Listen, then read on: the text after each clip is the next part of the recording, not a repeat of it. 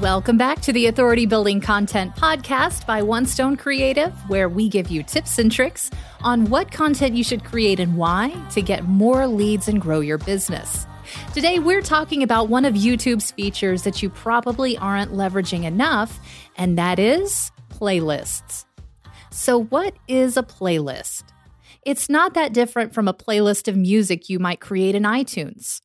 You just select a group of videos, what order they appear in, and give it a compelling name.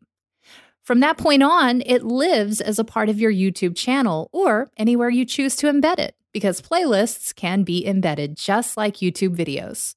So here's what makes playlists really special.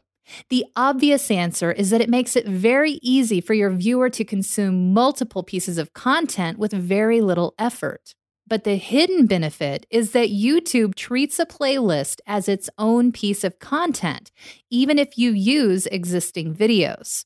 So, for example, if you have a library of videos about cooking, you can make a chicken dinners playlist, a beef playlist, or a vegetarian playlist. Now, that's just one way to sort the content, but you can also take those same videos and create, say, a Thanksgiving dinner playlist or a perfect meals for entertaining list. And again, even though you're using videos that are already made and in other playlists, YouTube treats your new playlist as its own piece of content, and that includes the title, which is important for SEO.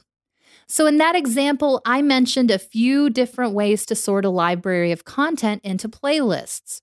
Now, here's a really great rule of thumb when choosing what to create.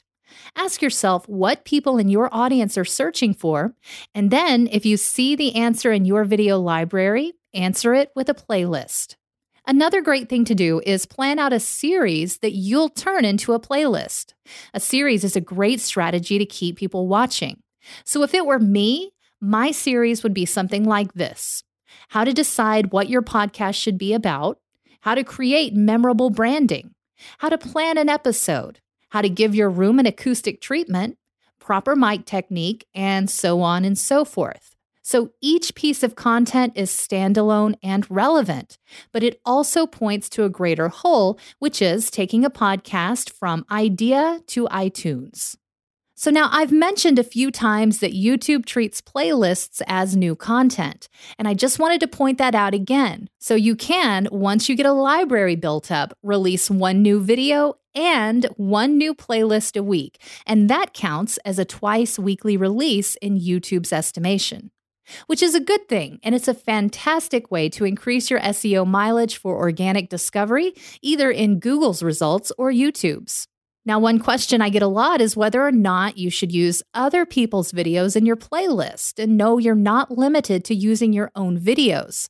YouTube does not penalize you for promoting other videos that way. And in fact, they reward you for bringing a new viewer to their platform and keeping them there in any way possible.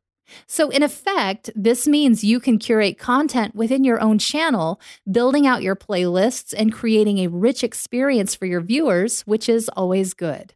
So, is adding other people's video into your playlists the right move? That's something only you can answer because it comes down to your strategy.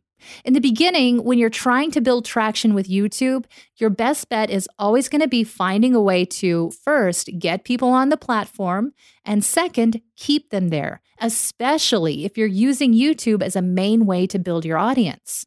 Now, once you've achieved that and have the kind of numbers or success you want, it's something you might phase out in lieu of your own content. But then again, you might want to consider collaboration with those other YouTubers, which is another fantastic way to grow your audience. And that is a topic for another episode.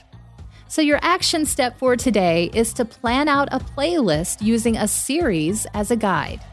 If you already have a solid library of videos, find the playlists hidden within. And if you need a little help finding the hidden gems in your content, whether it is for playlists, books, courses, or even sales cycle paths, well, we're pretty darn good at that. Learn more at onestonecreative.net. That's onestonecreative.net.